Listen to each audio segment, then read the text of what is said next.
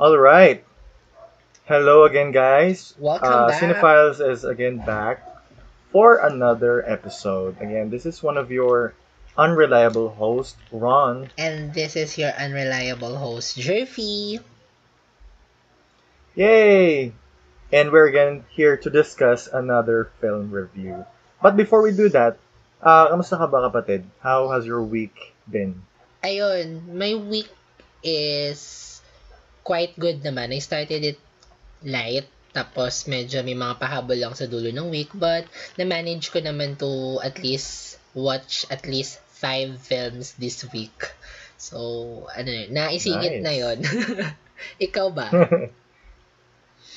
uh, actually, so far, yung week ko is normal naman. Lagi namang bu- busy sa work. Wala namang bago doon. Yeah. Pero tumataginting na I, I was able to watch 14 films. Was it 14 or Wow. 15? Something Busy- like that. Busy yes. ka pa yun sa work. Sobrang ha? dami ko napanood. yes. Yun nga, eh, di ba? Sabi ko naman sa'yo noon, nung napag-usapan din natin in our previous episodes. May mga work films ako na tinatawag. I got that term from Shed naman pala. Uh, shout out to Shed. Yeah, Pero work Shed. films is yung mga films na pinapanood ko while working kasi it helps me, I don't know, focus more on working. I, I, I don't know, it's a weird mechanism of mine. Pero sometimes kasi when I focus just on work, parang lalo akong nababurn out eh. Yeah. So, lalo akong hindi makapag trabaho na maayos. So what I do is, um, I turn my TV on and then play a movie. Most movies that would not require my that would not require my full attention and it helps me work naman eh. Mm. Pero along with those films na mga napanood ko, I've seen a lot of great films. So, ikaw ba, anong favorite mo dun sa mga napanood mo? Siguro, uh, the classic one, yung Maynila sa mga koko ng liwanag. Yeah, I saw your tweet about that. Kamusta naman? It's, al- alam mo, um, well, normally naman na magawa ni Lino Broca is actually, ano, um, sobrang ahead. Ano year yan? Yan? Alam ko sobrang ano na yan eh, vintage na. yan. 1975? Yeah, alam ko parang nakikita pa ako ng poster niyan sa mga sa Cubao Expo, yung mga ganyan, mga pa-retro-retro na ganyan. Oo, ganon. Pero, ayun, sobrang, during that, during that time ah, di mo ma-imagine na up until now, sobrang relevant ng mga, ng mga social, ano nila, social commentary. Alam mo yon sobrang, Mm. pagpapanoorin mo siya, saan ba siya? it's about, um, a guy looking for his ex-lover. Ah, no, actually, girlfriend niya pa pala. So, ayun. This is, ano, Bembol Okay. Rocco and ah Hilda Coronel. So, ayun. Bembol Rocco Grabe. um, looking to Hilda Coronel kasi from province sila, tapos lumuwas sa Manila si Hilda Coronel to para kinuha siya ng isang I don't know the right term pero sa term natin Kinidnap mamasang alam mo yun Mamasang, so para siyang bugaw. ah parang gano'n parang gano'n ba? pero syempre ay- Pero hindi, may curious ako. Meron akong importanteng tanong bago mo ituloy. okay May buhok pa ba si Bembol yan? Yes, Or he's has he very has he young. always been He's very kalbo? young during this time, during that time. So sobrang teenager Talaga? siya. Oo, as in, he's Ah, talaga? very, very young. Siguro mga ano, roughly 23, 25 yung age niya nung time na Talaga? Wow, He's okay. very young. Grabe na baka na tanong. At Curious gusto- lang ako kasi kung baka look Gusto ko niya, talaga yung look pinaka... niya na yun ever since. Yun yung talaga yung important question na tinatanong mo ha. Correct. okay. But ayun, um, Tapos, after pumunta dito ni Bembo Rocco and nasaksihan niya kung gaano kahirap ang buhay sa Manila noong 1975 until 2021. so, amazing. oo, no, parang yung problema niya, parang normal na problema pa rin ng mga mamamayang Pilipino until today, no. So, ayun, um, namulat siya kung Okay. gaano kahirap yung buhay sa Manila. And, ayun, sob- sobrang ganda lang niya. I love I love that film. I Awesome. love that masterpiece of Lino Broca. Amazing. I'm, I'm, I'm always in awe talaga when it comes to like local classic films. Yes. I, I have never, or I don't know if I've seen one ever, um, or will I be ever having the energy to see one. Pero maybe someday. So, I just love how diverse talaga Yeah. our um, interest when it comes to film, no? Mm-mm. And I actually have seen one of your tweet din uh, kay Eugene Domingo, Yes. yung kwentong barbero. Sasabihin Yeah, yeah. ko pa lang sana na isa pa sa mga favorite ko na napanood this week is yung Barber's Tales. Correct. Ah. Nakita ko yun sa letterbox, inad ko na siya sa wish, wish list ko eh. So, I'm planning to see that as well. Actually kasi, um, Favorite ko si Eugene Domingo lagi eh. yeah, Pagdating sa, ano.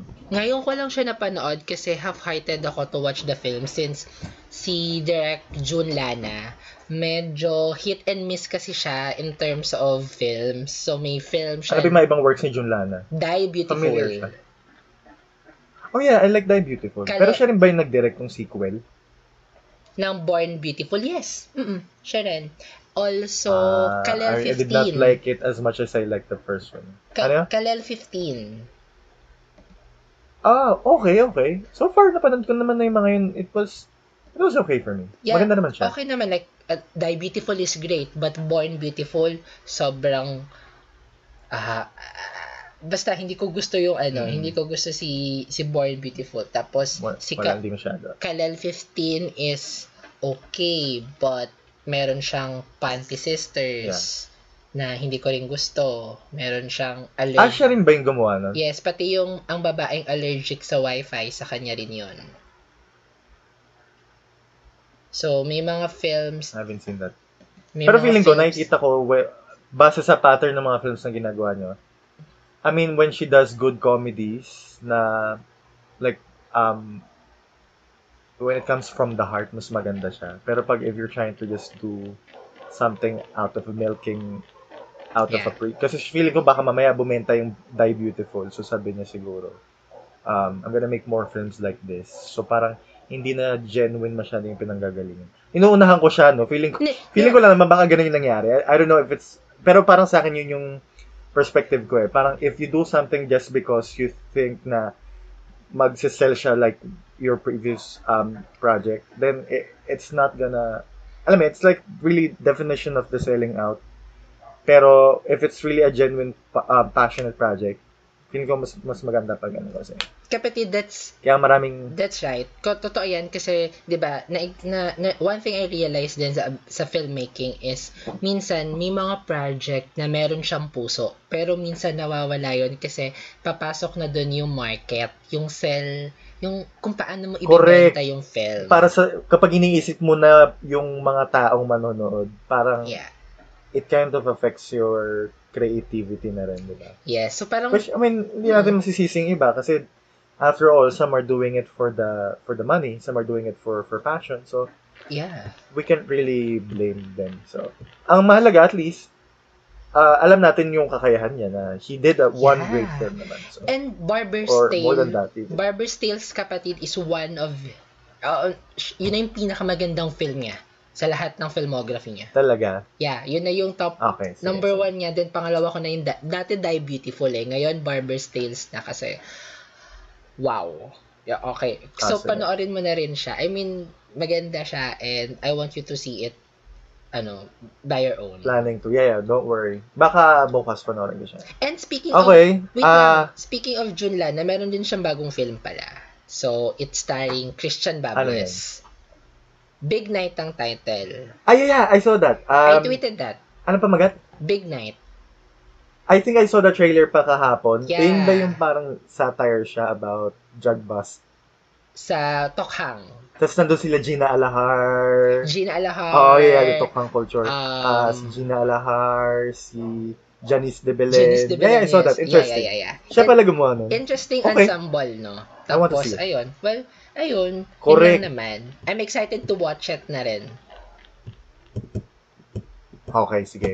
Maybe one of these days, no, maybe we can... Mag, have we reviewed the local film na? Ay, oh, fangirl pala. Yeah, Pero yeah. fangirl pa lang, no? Fangirl Ah, pa lang. Maybe it's time for us to review another Yes. um, local film. Mhm. Maybe one of these Yeah. episodes. So, ikaw kapatid, Ayun, anong, okay. anong favorite films o yung mga films na napanood mo, yung 14 films na pinanood mo this Nag-stand week? out. Uh, so I'm not gonna mention all of those naman na kasi they're too much. But I will mention yung mga nag-stand out, yung mga, and yung mga favorite um, watches ko na rin. Yeah. Uh, Okay, and I'm sure. gonna go through them briefly, very briefly din naman. So, yung unang-una is yung Dear X. It's a Taiwanese, uh, Taiwanese film um, that was suggested to me by my friend Sel.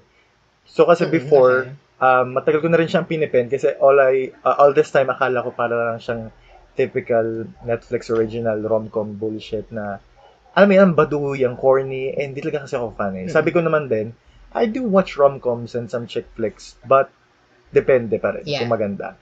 And It's on ito, Netflix, it's one no? of those film. It is on Netflix. Okay. And it was just released 2018, so hindi siya sobrang luma. And what I like about it was, um, it was a reminiscent of Wong Kar Wai's Happy Together. I mean, they're not Aww. exactly the same, but for some reason, it kind of reminded me of that film. May Maybe mood. because of the color. Yes, the mood, yung color, and and the fact din na it it has the LGBT um content na rin or Okay. or aspect in the film. I'm sold agad. Um, and Taiwanese din siya, syempre. You should watch this. I Yeah. actually thought na ikaw yung nag-suggest noon and then I realized ko si Sally nga pala. yeah. It's really good. And then, I also saw Emma, which starred um, Anya Taylor-Joy. Matagal ko na rin siyang meron sa Oh. computer ko, pero napanood, pinanood ko lang din siya kasi nung nakilaman kong nominated siya for it. It was okay. It was not five stars for me, pero it was a, it was a fun watch. Hindi nga talaga kasi ako fan ng mga period piece, di ba? So, ah, so hindi period, siya talagang period sobrang chem ito. Itong Emma. Yeah, yeah, yung mga Lord Darcy, yung mga ganun. Bagay Parang kay mga Pride and Prejudice yung mga era. ganong ano, no? Yung mga ganong Correct. genre. In fairness, ang, gal- ang galing niya doon. Magaling siya. Lagi naman siya magaling. eh. Kaya nga, I'm a, ano, I'm a Anya Taylor stan. Yeah. Tapos, Boogie Nights. I don't know if you've seen this, pero di ba pinanood mo yung Magnolia because I suggested you yes. And This was created you. also by Paul Thomas Anderson. And ito ya, I'm not sure ah, if ito yung directorial debut niya or hindi yata. Pero parang alam mo ba nung dinirect niya to, he was only 23 years old.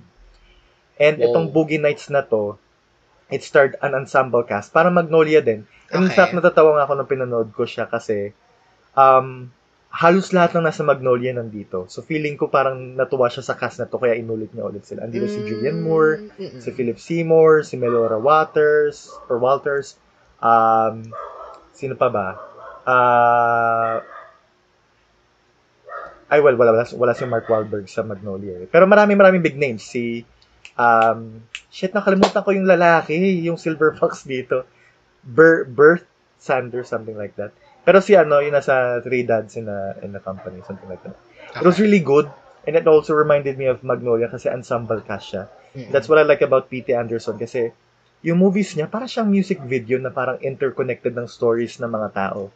Pero not in a way na mauumay ka na parang, okay, ito lang yung pinapanood ko ha, pero bakit meron na namang bagong story? So, Alam mo, anthology hindi to. siya overwhelming. Anthology din to. In a way, para siyang anthology, pero kasi pag sinabi mo anthology, or at least in my own definition, parang separate stories siya eh. So parang story, kunyari, stories ko muna, story ko Ah, muna, and then ah, ah. story mo, and then story mo. yes, oo. Ito kasi interconnected siya. Parang jologs, kumbaga. It's the closest thing that I could compare it to. Pero parang siyang jologs na, ano siya, palit-palitan. And it's really great. Ang ganda niya. Okay. Tapos, Brokeback Mountain. Oh. Um, The first time I saw this, I was like in first year high school yata. So I didn't really much understand it Same. at that point. Other than the fact na syempre there is yun nga, um, an LGBT um, content as well. But watching it recently with with you know with my mind now na mas naiintindihan ko siya, mas na-appreciate ko. Alam mo yun, it's a it's a really beautiful film. It so is. heartbreaking. And ko, shit, sobrang daming star na nandito. Na siguro at this time hindi pa Powerhouse. sila sobrang big like now. Sobra. I mean, I know na nandito na si Heath, si Jake, Ah, si ah, Anne Hathaway, Hathaway. si Michelle Williams. Pero na-realize ko, oh, si Kate Mara, oh, si Anna Faris, oh, si Linda Cardellini. So, wow. Sobrang powerhouse talaga. Yeah. Ayun, so, so sobra, I have so much love for it. I gave it four and a half stars in Letterbox. Um, Portrait of a Lady on Fire, finally natapos ko rin siya. Yay! Congrats! I gave it five stars. Sobrang Deserve. ganda ng film. For anyone out there who has not seen this, it's really a beautiful film. Um, it it might not be for everyone kasi let's face it, some people just does not have the attention, uh, attention span rather Yeah. for a lot of conversations or dialogue. Yeah, and slow burn But films. once- slow burn, sobrang slow burn siya. Yes. But I think that's the point of the purpose of the film is parang it it it hooks you very slowly Sobra. But once you get hooked, parang, ay grabe yung last part ng kapatid. Literal na Parang hook na talagang ako. ginanon ka, no? Hindi pala parang, naiyak talaga ako sa ending niya, promise. Same. Ako Naiyak din. Sobra. Um, other than that, parang wala na. Puro mediocres na actually. Puro mga typical horrors, ah. ganyan. And nag-rewatch ako ng mga films no napanood ko ng bata ko na hindi ko masyadong naintindihan. So, in The Holiday, um, tas yung ibang mga rom-coms na lang din. Ayun, nothing important naman. Um, and then pinanood ko rin yung ano, yung ibang sinuggest ni uh, Shed, yung Shed. Run, Hide, Fight. Kasi, yun lang yung nakita ko online. Kasi yung iba hindi ko pa nanood na. Mm. Pero ayun, so, yeah. So, it was a busy week for me. Work-wise and movie-wise. Ang dami ko napanood. And yes, so, sobra na. Ayun. And speaking of ano no, Portrait of a Lady on Fire. And since we're still celebrating the woman uh women's man Women's Month. and Yeah. napag-usapan na rin natin ang mga talagang woman empa- ah, empowered woman na mga characters. So, ang ating pag-uusapan Mm-hmm. for this episode, kapatid, ay isa din namang Is, strong. syempre, um, hulaan nyo guys, pero this is, this is from our bias production. This might, this podcast might as well be called A24 Podcast kasi sobrang bentang-bentang 824 sa amin. Sobra. We're basic bitches. I don't know why. Pero yun Oo. na. So we're discussing Saint Maud.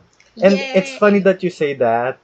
Now, I mean, uh, contributing to the Women's Month, no? I think even before Women's Month, this podcast is very woman-centric when it comes to reviews. Kasi Talaga ba? we're very much, we're very much all for women empowerment. Eh. Like Yeah. since like our first episode we this, we've discussed um, uh, promising young woman, um, fangirl, and all that, and you know, so midsummer, di ba? So Yeah. we're all for parang ang vibes namin is good for her. Ganon kami lagi. Yeah, good oo, for her no? lagi. Good ang for ano her mood. Parang correct. So I really am excited for this episode kasi nga Same. katulad ng pinag-usapan natin in our previous episodes, no. Uh, I, I really really would love to hear your thoughts about this film. Yeah. Um, so let's start. So, 'di ba, Saint Maud. So before anything else, we'll be discussing muna a spoiler-free review of the film, and then uh, once we know that we'll be di- diving into the um, important aspects of the film, we'll give you a spoiler alert. And if you don't want any spoilers, you could stop at that point, watch the movie, and come back to this episode, 'di ba? All right. So, Saint Maud is a 2019 British psychological horror film written and directed by Rose Glass for her feature directorial debut. So, ito yung um, first film ni Rose Glass. So, the story follows hospice nurse Maud, portrayed by Morfydd Clark, a recent convert to Roman Catholicism, who becomes obsessed with a former dancer in her care, who played by who was played by Jennifer um, A-.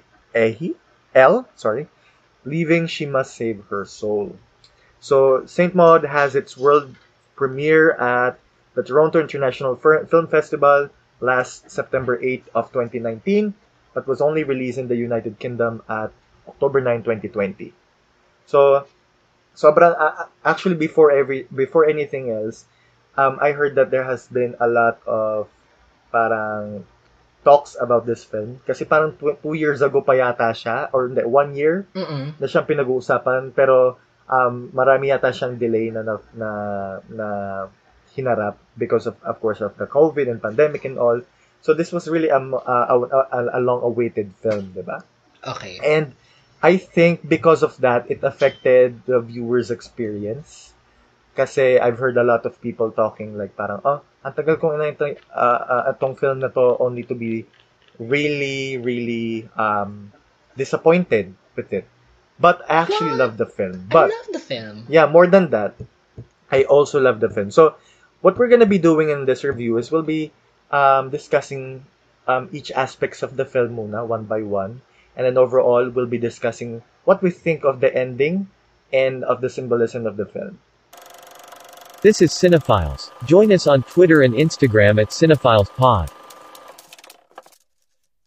All right. So, what is this film about, actually? I, I think one of the reasons why this film uh, faced a lot of disappointments from viewers is because I think it was actually advertised um, or marketed as a, a totally different film from what it really was. Yeah. Um, kasi if you watch the film, it stars Maud, um, who used to work as a hospice nurse. Pero due to a catalyst or one event na nangyari sa buhay niya, um, she converted to a certain religion and switched to caregiving. So she met Amanda, who was a former dancer, a famous former dancer, na I think may cancer.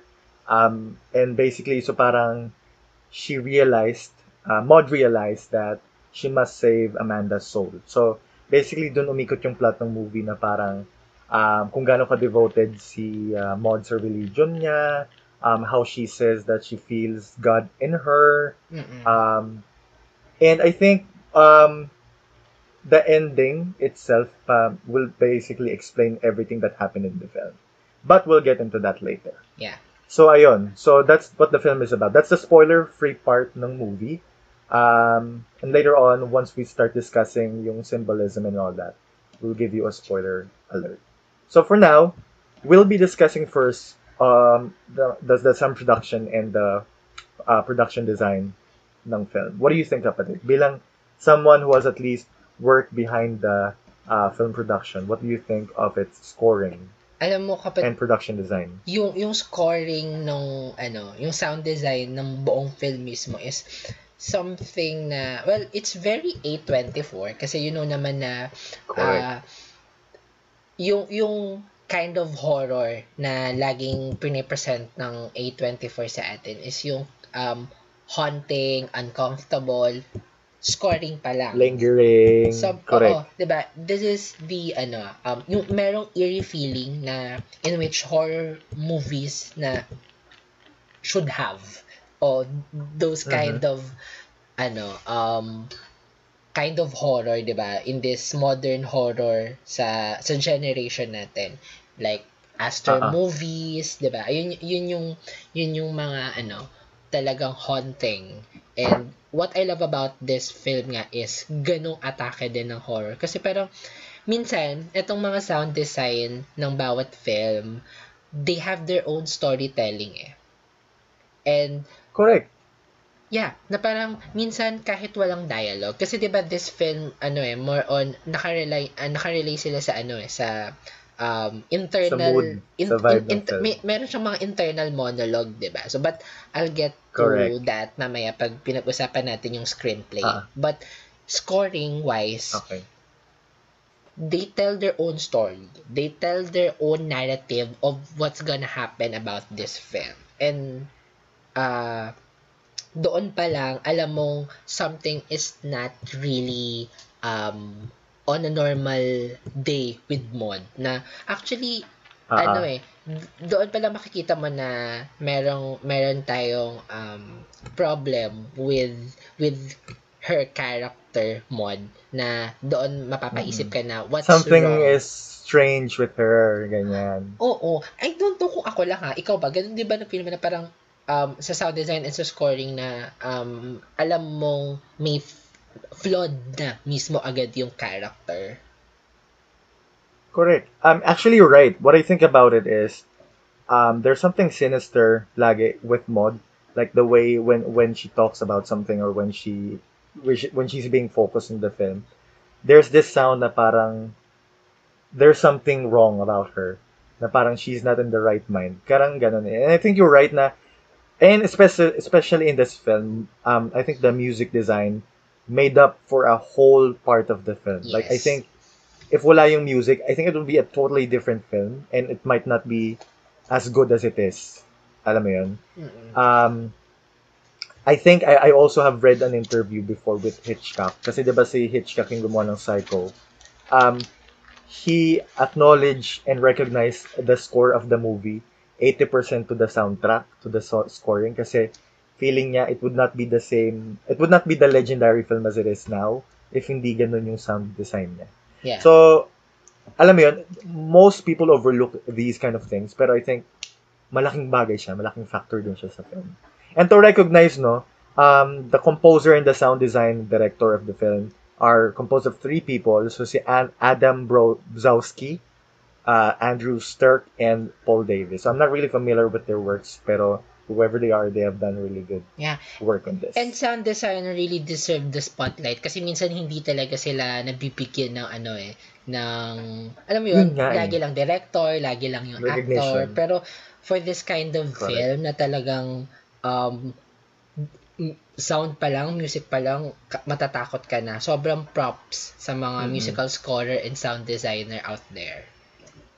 True. Na-achieve nila yung gusto nila mangyari when it comes to parang um, wanting to make a moody movie. Yes, diba? totoo. totoo. Kasi, I mean, let's let's face it, this is not a horror that you would expect na, alam mo yun, may violence and all that and patayan. So, they really have to rely on other factors eh. yeah. Wala silang shock, shock factor kumbaga dito. So, they rely on what's there. Alam mo yung normal na nandyan, pero you Mhm. wouldn't expect na yun na pala yun. And yun yung maganda dito. So, it, it's slowly hooking you into the movie. Ayun. So, yan. So, what about the cinematography and the visuals of the film? It's very A24. Again, as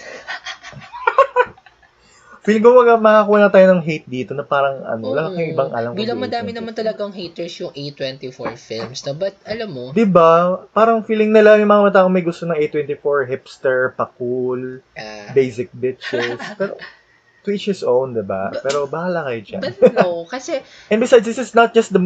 Hindi lang naman ito yung pinapanood natin. It's just so happen na siguro nagkakataon na these are the recent films na nirelease na maganda and worth yeah. talking about, diba? Though, uh, these quality films na binibigay ng A24 is really top-notch in terms of cinematography, in terms of screenplay. 'di ba? Like in this um film, yung cinematography ng ng Saint Maud is um paano ba? Even yung color eh, even yung yung yung color ng film is it's very bright but it's very dull. I mean, you can really feel the Ah, emptiness. muted. Very muted. The colors are muted. Yes, na parang you can really feel the emptiness inside of her, inside of Ah, ah. um whatever she's thinking, 'di ba? So parang um yeah, nothing nothing special about the cinematography, but alam mong um it adds uh dun sa ano, sa Impact. eeriness, dun sa ano, dun sa sa takot na gusto nilang i- ibigay for us na but um not really into uh, um siguro medyo mas bias ako sa sound design ng film versus di, sa cinematography. For this film ha, mas mas Ako naman, ako in general kasi I'm a very visual person. Yeah. Um, I love anything eye-pleasing, visually stunning. Um, so, ito yung mga unang bagay na na-appreciate ko sa film. Yeah. Um, Siyempre yung mga yung sound design and all that, those are great. Um, those are something though that you would realize after watching the film na parang, oh shit, I just realized yung music niya, it, it added impact to the film, diba? exactly. Pero kasi visual, visual and the cinematography, it's right in your face. It's the first, and it doesn't take to be, it doesn't take um, a cinephile or a critic to actually appreciate um, something in the in their in their screen, eh, 'di ba? Mm-mm. Malakita mo na, oh, okay, ang ganda ng sunset, ang ganda ng ganyan. Pero there's a lot more to it, it, 'di ba? Pero basically, if if it's eye-pleasing, then of course, G na yun nakuha. Oo. And I had to look up kasi this film cinematography really reminded me of Suspiria, yung 2018 na Suspiria ni uh, Luca Guadagnino.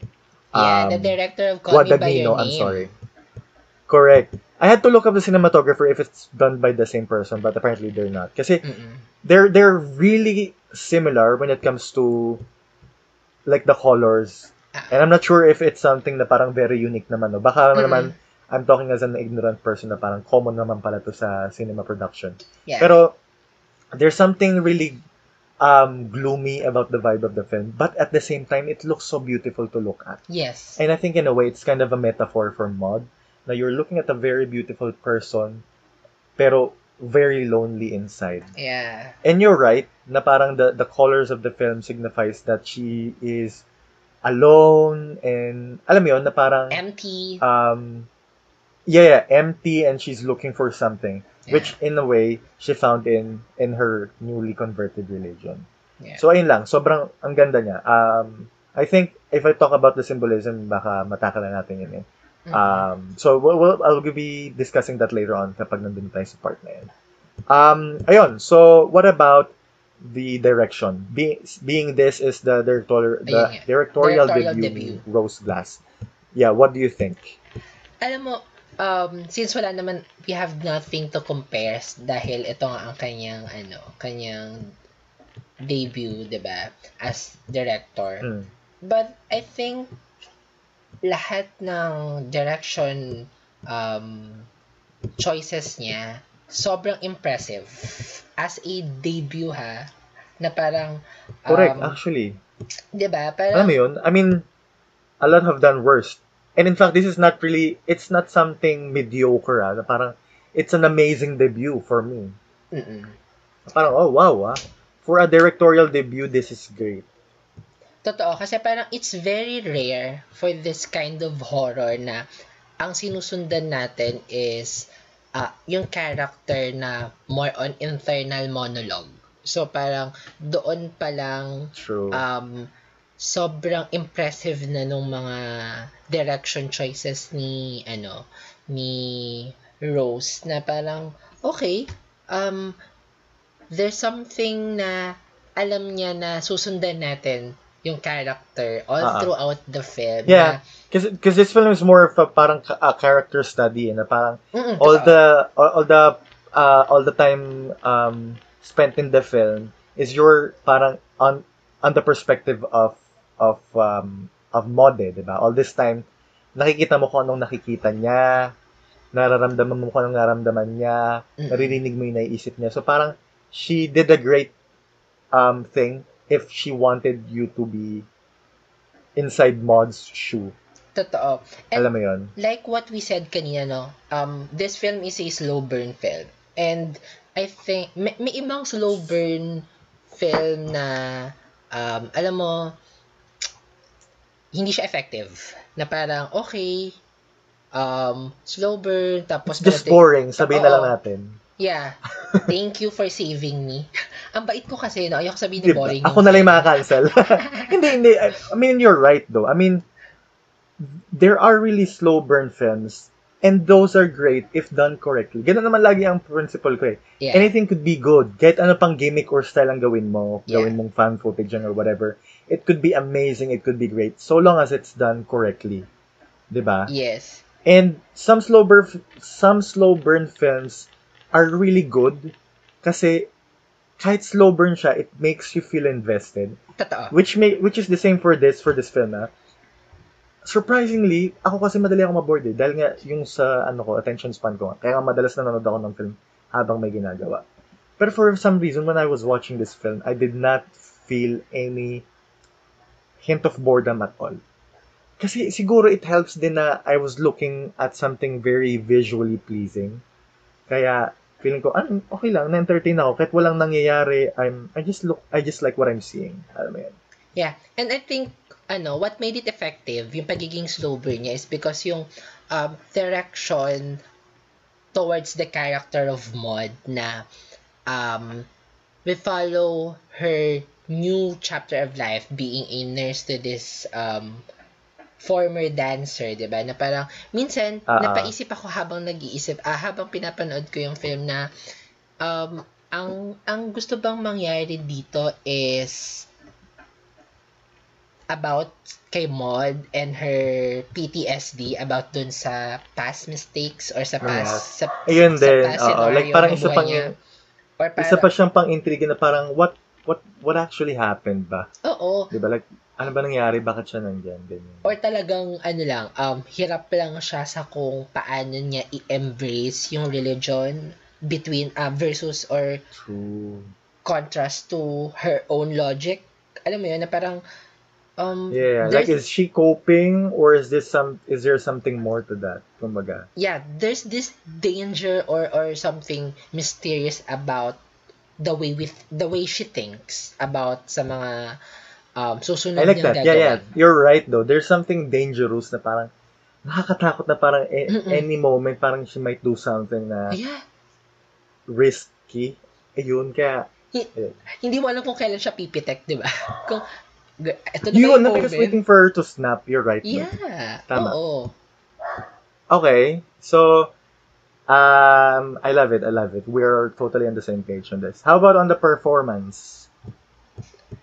Performance-wise, acting What did you think of it? department, sobrang effective. Um, I don't know actually. I mean, ikaw ba, may napanood ka bang ano, may napanood ka bang um, ibang movie ni Morphid, Morphide, Clark? But, Actually, no. I think this is the first time I saw her, yeah. as well as kay Jennifer um, L. Mm-mm. So it's it also helped the fact na these faces are unfamiliar to me. So Yeah, it feels it more creates eerie. mysterious talaga, no, na parang, who are Correct. these Kasi persons? parang you don't know the people that you're seeing. Kasi I think, I mean, it's great if you're seeing your favorite actors or actress on Yeah. screen, on the movie. But sometimes kasi parang it builds up more experience if you know, if you don't know that they really are actors. Gets mo ba? Parang Yes, totoo. it's more scary. It's more scary if you don't know the people portraying these characters. Kasi parang in a way, it kind of gives you the fantasy that maybe these are true. Maybe these are re- real people. Alam mo yun? what's hard for the actors sometimes kasi minsan na natatypecast sila eh, ba? Alam mo naman na like for example, we have um Gabby Padilla na laging student, laging ano, estudya, na lagi Bella Padilla. Bella Yes. Padilla, yung pam- pambansang manic pixie girl ng Pilipinas, di ba? Diba? So parang ta- minsan pag meron tayong familiar faces na nakikita sa different genre, it's hard for us na ma-convince True. 'di ba? Compare sa mga bagong actors na uy, fresh face tapos this Ah, um, parang you can't help but have have prejudice na rin na parang Yes. meron ka ng meron ka ng initial thoughts kahit wala ka pang nakikita. So it's really great when you're watching a film having no idea about it at all, not knowing anyone in there. So it it's really um an amazing experience kapag ganun. yeah. Kasi I dove into this film as well without watching any trailer. eh. Yeah. And um her acting is not Oscar worthy but she nailed it. I mean, nabigyan naman niya ng hustisya si Maud and Ang galing niya. Ang galing niya actually. At saka, for for some reason, I don't know if it's her face, but there's something about her that really is weird. Like, just Yeah. by looking at her face. Pero weird ah, kasi when I watch their interviews, ang ganda niya. At saka, Yeah. ang charming niya. Um, she's very well-spoken. But, pag pinanood mo yung film, like, wala siyang sinasabi, wala siyang dialogue and all. Mm-mm.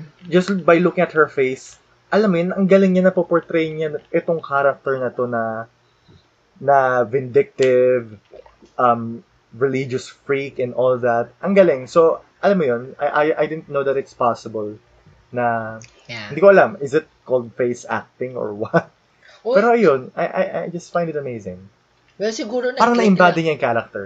nag-click lang din siguro sila ng director or they had a lot of workshops to do that kasi medyo True. I- Magaling, maganda ang characterization niya. feeling And ang ganda ng chemistry nila ni Yeah. Amanda, di ba? Or ni Jennifer L. And I think, ano ha, parang kung And I think akin. I'm I, I- ano, kung ibibigay sa akin yung character na mod, parang it would be very hard for me to stay away, uh, uh, to stay out from the character if tapos na yung scene. Kasi medyo mabigat. Alam mo True. yun, na parang, yun ang struggle ng most actors actually. So parang for me, siguro, Kasi pa- kung naging effective yung um, performance dito ni, ano, ni Morphid, uh, ni Morphbid Clark, eh, sobrang, sobrang into the, into the character ang ginawa niya dito. And, um, it's not, it's Ah. not easy for, ano, for, for an actor to do that.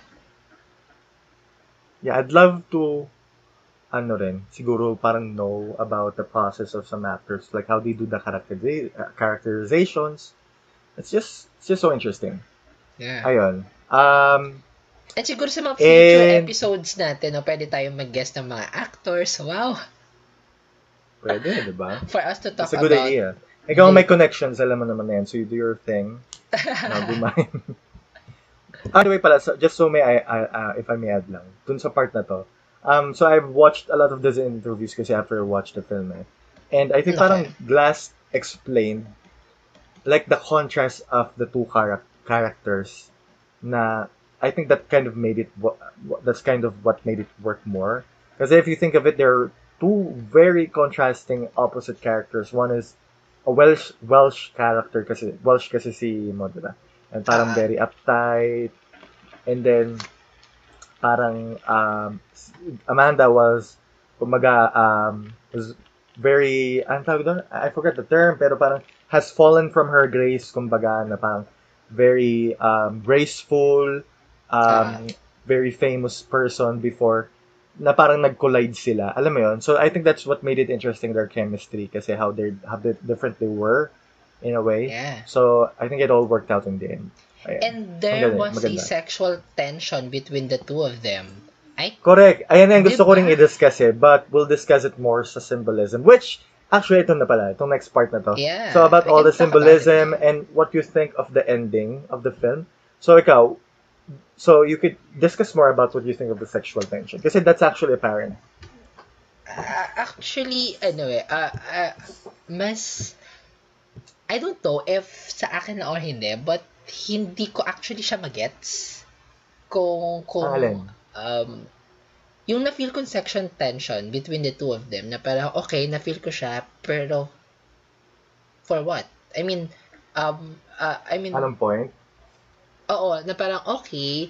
Um, mas na-gets ko kasi yung religion side ng pinaglalaban ng movie versus doon sa sa emotions or doon sa feelings ni Maud to Amanda. Na, um, okay, sige, um, she's invested to her, but, um, mas tumata kasi sa akin na yung, yung side wherein Amanda, I, I mean, Maud is actually um, questioning her own faith na that's why ayun dun sa ending parang for me it's something in Maud's mind na minsan Wait, kasi wait lang yan. May na ending natin. Ay okay ik- kasi kinunak ko na sa symbolism Tatanong ko sa yan eh. Tatanong ko yan eh. What did you think of the ending? Was it all in her head? Ganyan. Maganda yan pang last natin. okay, okay, So, okay. yun muna So, sa ka- sexual tension and all that. Ah, ah, ayun, parang, okay, since parang for me, uh, mas invested ako or mas driven ako doon sa path ng ng religion, ni Religion. or religion choices ni um ni Maud versus to that. But ikaw, do you have your own um perspective Yes, or your own it's- interpretation? I, I thank you for asking. Um, you're you're actually right. There is a sexual tension, and even the director actually had mentioned it. Um, I think though, you're also right then um, the the religion part or aspect played the part then on or as well as a, the catalyst then on on the events of the film.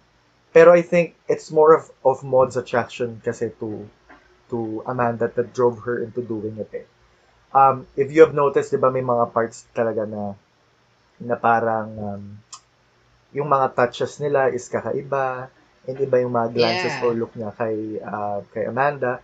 And let's face it, nagselos talaga siya dun sa kay Carol. I forgot the name of the sa bagong nurse. uh, uh, there really was jealousy there. Um, and nung may part doon na nakasilip siya, nakita niya nag, parang nagsasayaw si Carol. And then parang nakita niya kasi yung face ni uh, Amanda na parang nalungkot. But she didn't Yeah. really know what the reason was behind it. I mean, hindi naman hindi naman sinisignify no na hindi siya masaya sa ginagawa niya. It could be because of a realization na, you know, she's facing death. Uh, alam mo yun, she immediately assumed na kaya ganun is because she doesn't want or uh, Jennifer doesn't or, or Amanda rather um doesn't want Carol to be there. Alam mo yun? So she, she took matters into her own hand and ginawa niya yung mga yun in the um in the mask of saving her soul, kumbaga. But really I think it was all for her personal gain because she wants um Amanda for her- for herself. Mm-mm. And then siguro yung last part na nun, sige, doon na papasok talaga yung religion um, part niya siguro dahil sumuko na siya and all that. Um, so she decided that it's her role in life to save to really save Amanda's soul. But I think really, if you think of it, before everything um, started, it was really her attraction that drove her into doing those things. Eh. Mm-mm. Pero yun, so with with that all with all of that being said, so let's talk about the last scene of the film. So if we refresh, no, so the last part of the film shows Maud um, carrying buckets of um, gas or um, um, Gas. like a, ca- a case of gas, gasoline. Um, papunta siya sa beach, and then suddenly she bathed herself in in the ga- in the gasoline and lit herself on fire. And then with that, we saw that parang nag-transcend siya, um, and then everyone around her bowed down, like she was some kind of a prophet or a saint. Like, like she's a And then- And then the last two seconds of the film showed her burning alive. What did you think of the ending? Sa akin, um, since, for me ha, um, yung interpretation ko for that is, um, everything is in her mind na, um, there are times, I mean, like ako, personally, I, I have my own struggles in term of my own faith or questioning, um, my own belief. And I think, andun sa point si Mod kung saan, um, am I doing this right? Or, is there a Lead me into the right way, kaya kaya mga ganyan. Yeah, kasi 'di ba, I mean, um she had um a troubled past. Tapos what happened to to to her nursing with Amanda is not really um good, 'di ba? So parang okay, this time um pinili niya yung religion, pinili niya itong um um giving faith to someone and I think na dumating na siya sa point kung saan pati yon kine-question niya na. And I think that's a normal for someone of their um, questioning their own faith, questioning their um, is there a God? Is there someone who can help me? Why this is happening to me? Why this this kind of life I am living? So parang okay, um, siguro baka ano lang, yung atake dito ni Rose Glass is um, since it's an A24 film, so parang, okay, let's do it um, elevated horror. And then, ito yung horror of religion. Kasi minsan, di ba, may, may, may mga klase na, I don't know if you watch Seclusion. Oh naman, hello. Yeah, I mean, medyo doon ko na, ano, doon ko na-connect kasi yung, ano, yung, yung religion approach ng Saint Maud na, um, minsan, even the religion has their own Ito horror. kapatid ah. Ito, ah, I, I- ah, let me stop you there. Feeling ko, I mean, you're right though, pero my interpretation of it is it's more of a religion stuff. Kasi if you think of it this way, Maud was really a very lonely person. And there are several scenes that showed that. Diba, mag-isa siya sa restaurant. And then, yung time na parang napariwara siya, kumbaga, after siyang mapalayas ni Amanda, she Yeah. kind of went back to her old to her old life.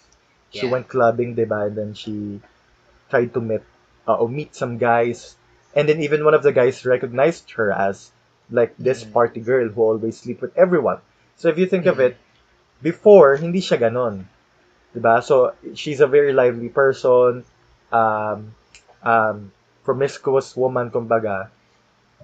But since uh, since that traumatic event that happened in her life, parang she, she felt really alone. She had no one in her life. Mm-mm. So she turned into religion. But for me, their religion was more of a coping mechanism.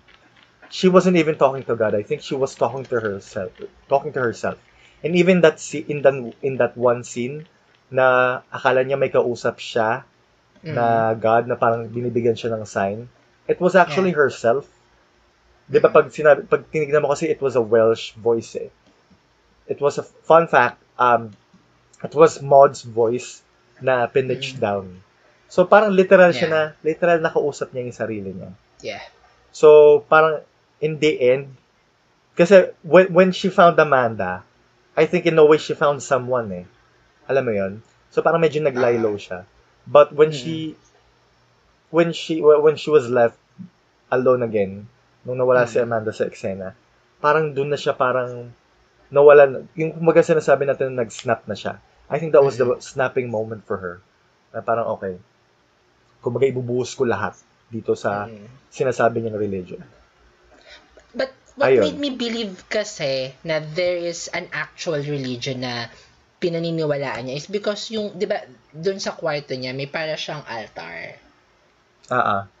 Yeah, so parang, okay, um, okay, yeah, you're right na um, it can be, uh, tawag nito, comfort for her own self na she's talking to herself. Pero kasi parang for me, what happened to her from her troubled past made her mentally unstable. Na parang, actually, Yeah, dumating na sa point na, ano ba, um, is, is she some, someone na, um, andun na sa, uh, I don't know if tama yung term ko. I mean, if this is politically correct to say na para na siyang nababaliw or, uh, um, She's really going, Basta, she was really going she's crazy. losing naman. herself na parang, okay, She was losing her mind. um, I don't know kung if she's really thinking about the religion or not. But I know that, I mean, um, I think, yeah, it's, you're right naman na, ano na yan, coping mechanism niya na lang to, and Feeling ko kasi parang the religion was used as a metaphor.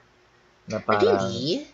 I think ah, para sa akin lang. Okay. I mean, we can have different um takes on this, but I think my own take is I think religion was Mhm. Like a metaphor for whole, for her, her own stability. Mm-mm. Na she used it as a coping mechanism to get by. Um, but when everything goes into shambles, like tingnan mo, katulad ng ending, if we're gonna be discussing about the ending as well, when she went back to Amanda's house to face her, she was okay ulit eh. I think she was trying to make amends Okay. pero nung nung um kinokontradict siya ni Amanda sa religious belief niya, she thought of Amanda as a devil Ah, okay. and she stabbed her in the neck and killed her. Mm-mm. So parang sa akin parang okay. So in her mind, since etong taong to um ay kinokontra yung belief ko, then this must be the devil. So she thought of Amanda as the devil. Mm-mm. So ayun, para sa akin yan, ganun. But you're Well, right, Yeah. Na, ah, pa- pa- parang for me lang kasi, um, ako ah, medyo mas, mas naniniwala ko merong religion.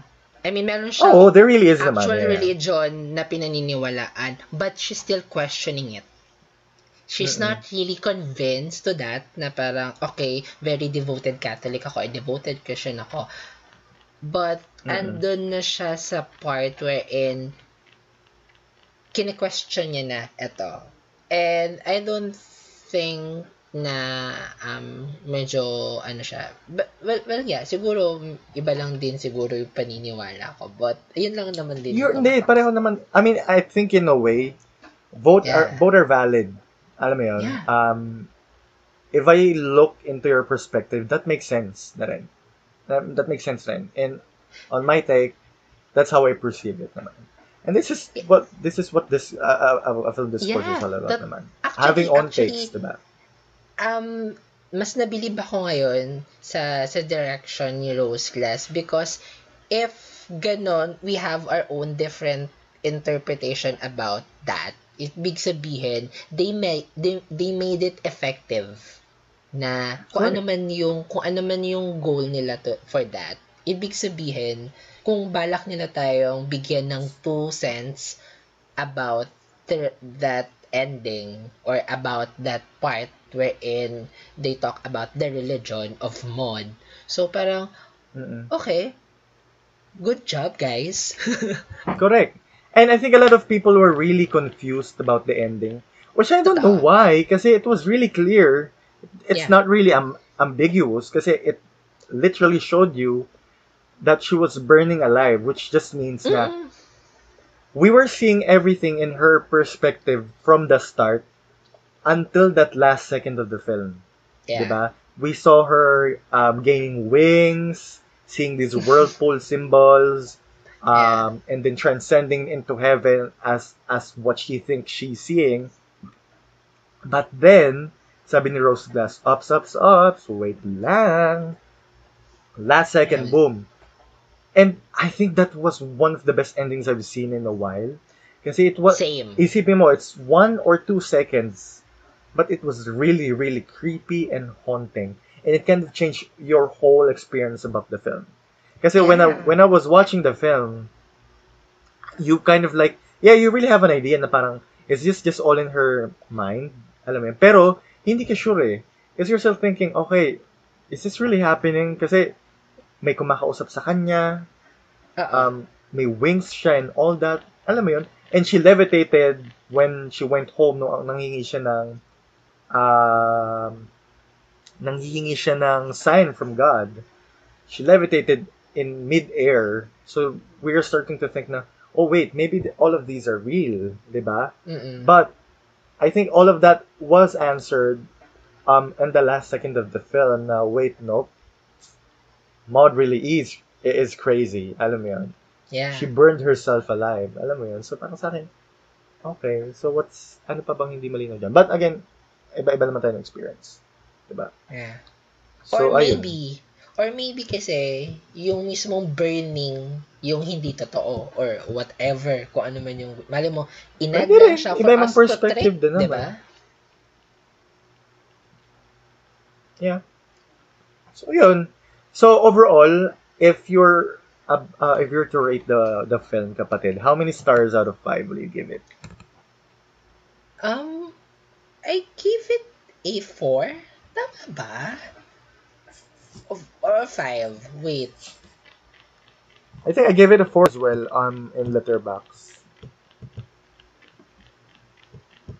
I'm checking it now. Parang binigyan ko siya ng... Ah, I gave it a 4. Yeah, I also gave it a four, and I think Mm-mm. Um, Saint Maud received uh, widely positive reviews. So in Letterbox, it's 3.6 by reviewed by 159 fans. Wow. So that's actually pretty high kasi normally it's like yeah, that's 3, 3.1 lang siya. And Mhm. IMDb, it's currently at 6.8 by uh, reviewed by 11,739 reviewers, which is also high. Yeah. Um, and And it can get higher pa, no? For sure. correct, yeah, yeah. In Rotten Tomatoes, uh, this film holds an approval rating of 94%, based Wow. on 139 reviews with an average rating of 8.110, uh, 8.1 over 10. Sorry, um, and it's the the site's critics consensus reads a brilliant, brilliantly unsettling blend of body horror and psychological thriller. Saint Maud marks an impressive debut for writer-director Rose Glass. So, alam mo yun, it was not for everyone kasi I, I, I marami akong film group sa Facebook and um laging divisive yung reviews dito. Laging half of the people really loved it and one of those people but half of it really did not like it.